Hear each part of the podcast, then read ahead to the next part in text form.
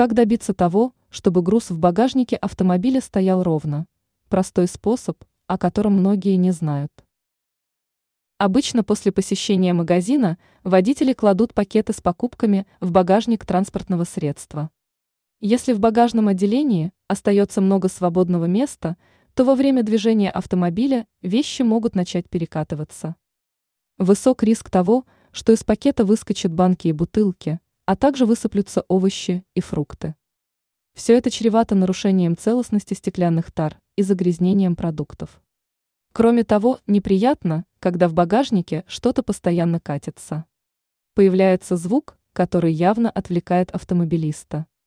Впрочем, есть простой способ заставить груз стоять ровно.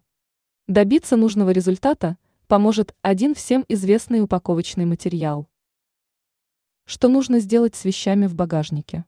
Достаточно просто соединить все тары, обмотав их с помощью стрейч-пленки. Выполнив это действие, водитель получит следующий результат. Предметы будут хорошо зафиксированы, ничего не упадет и не высыплется. Багаж будет стоять ровно. Не появится никакого грохота. Это означает, что автомобилист спокойно доедет домой, сохранив все покупки в нормальном состоянии.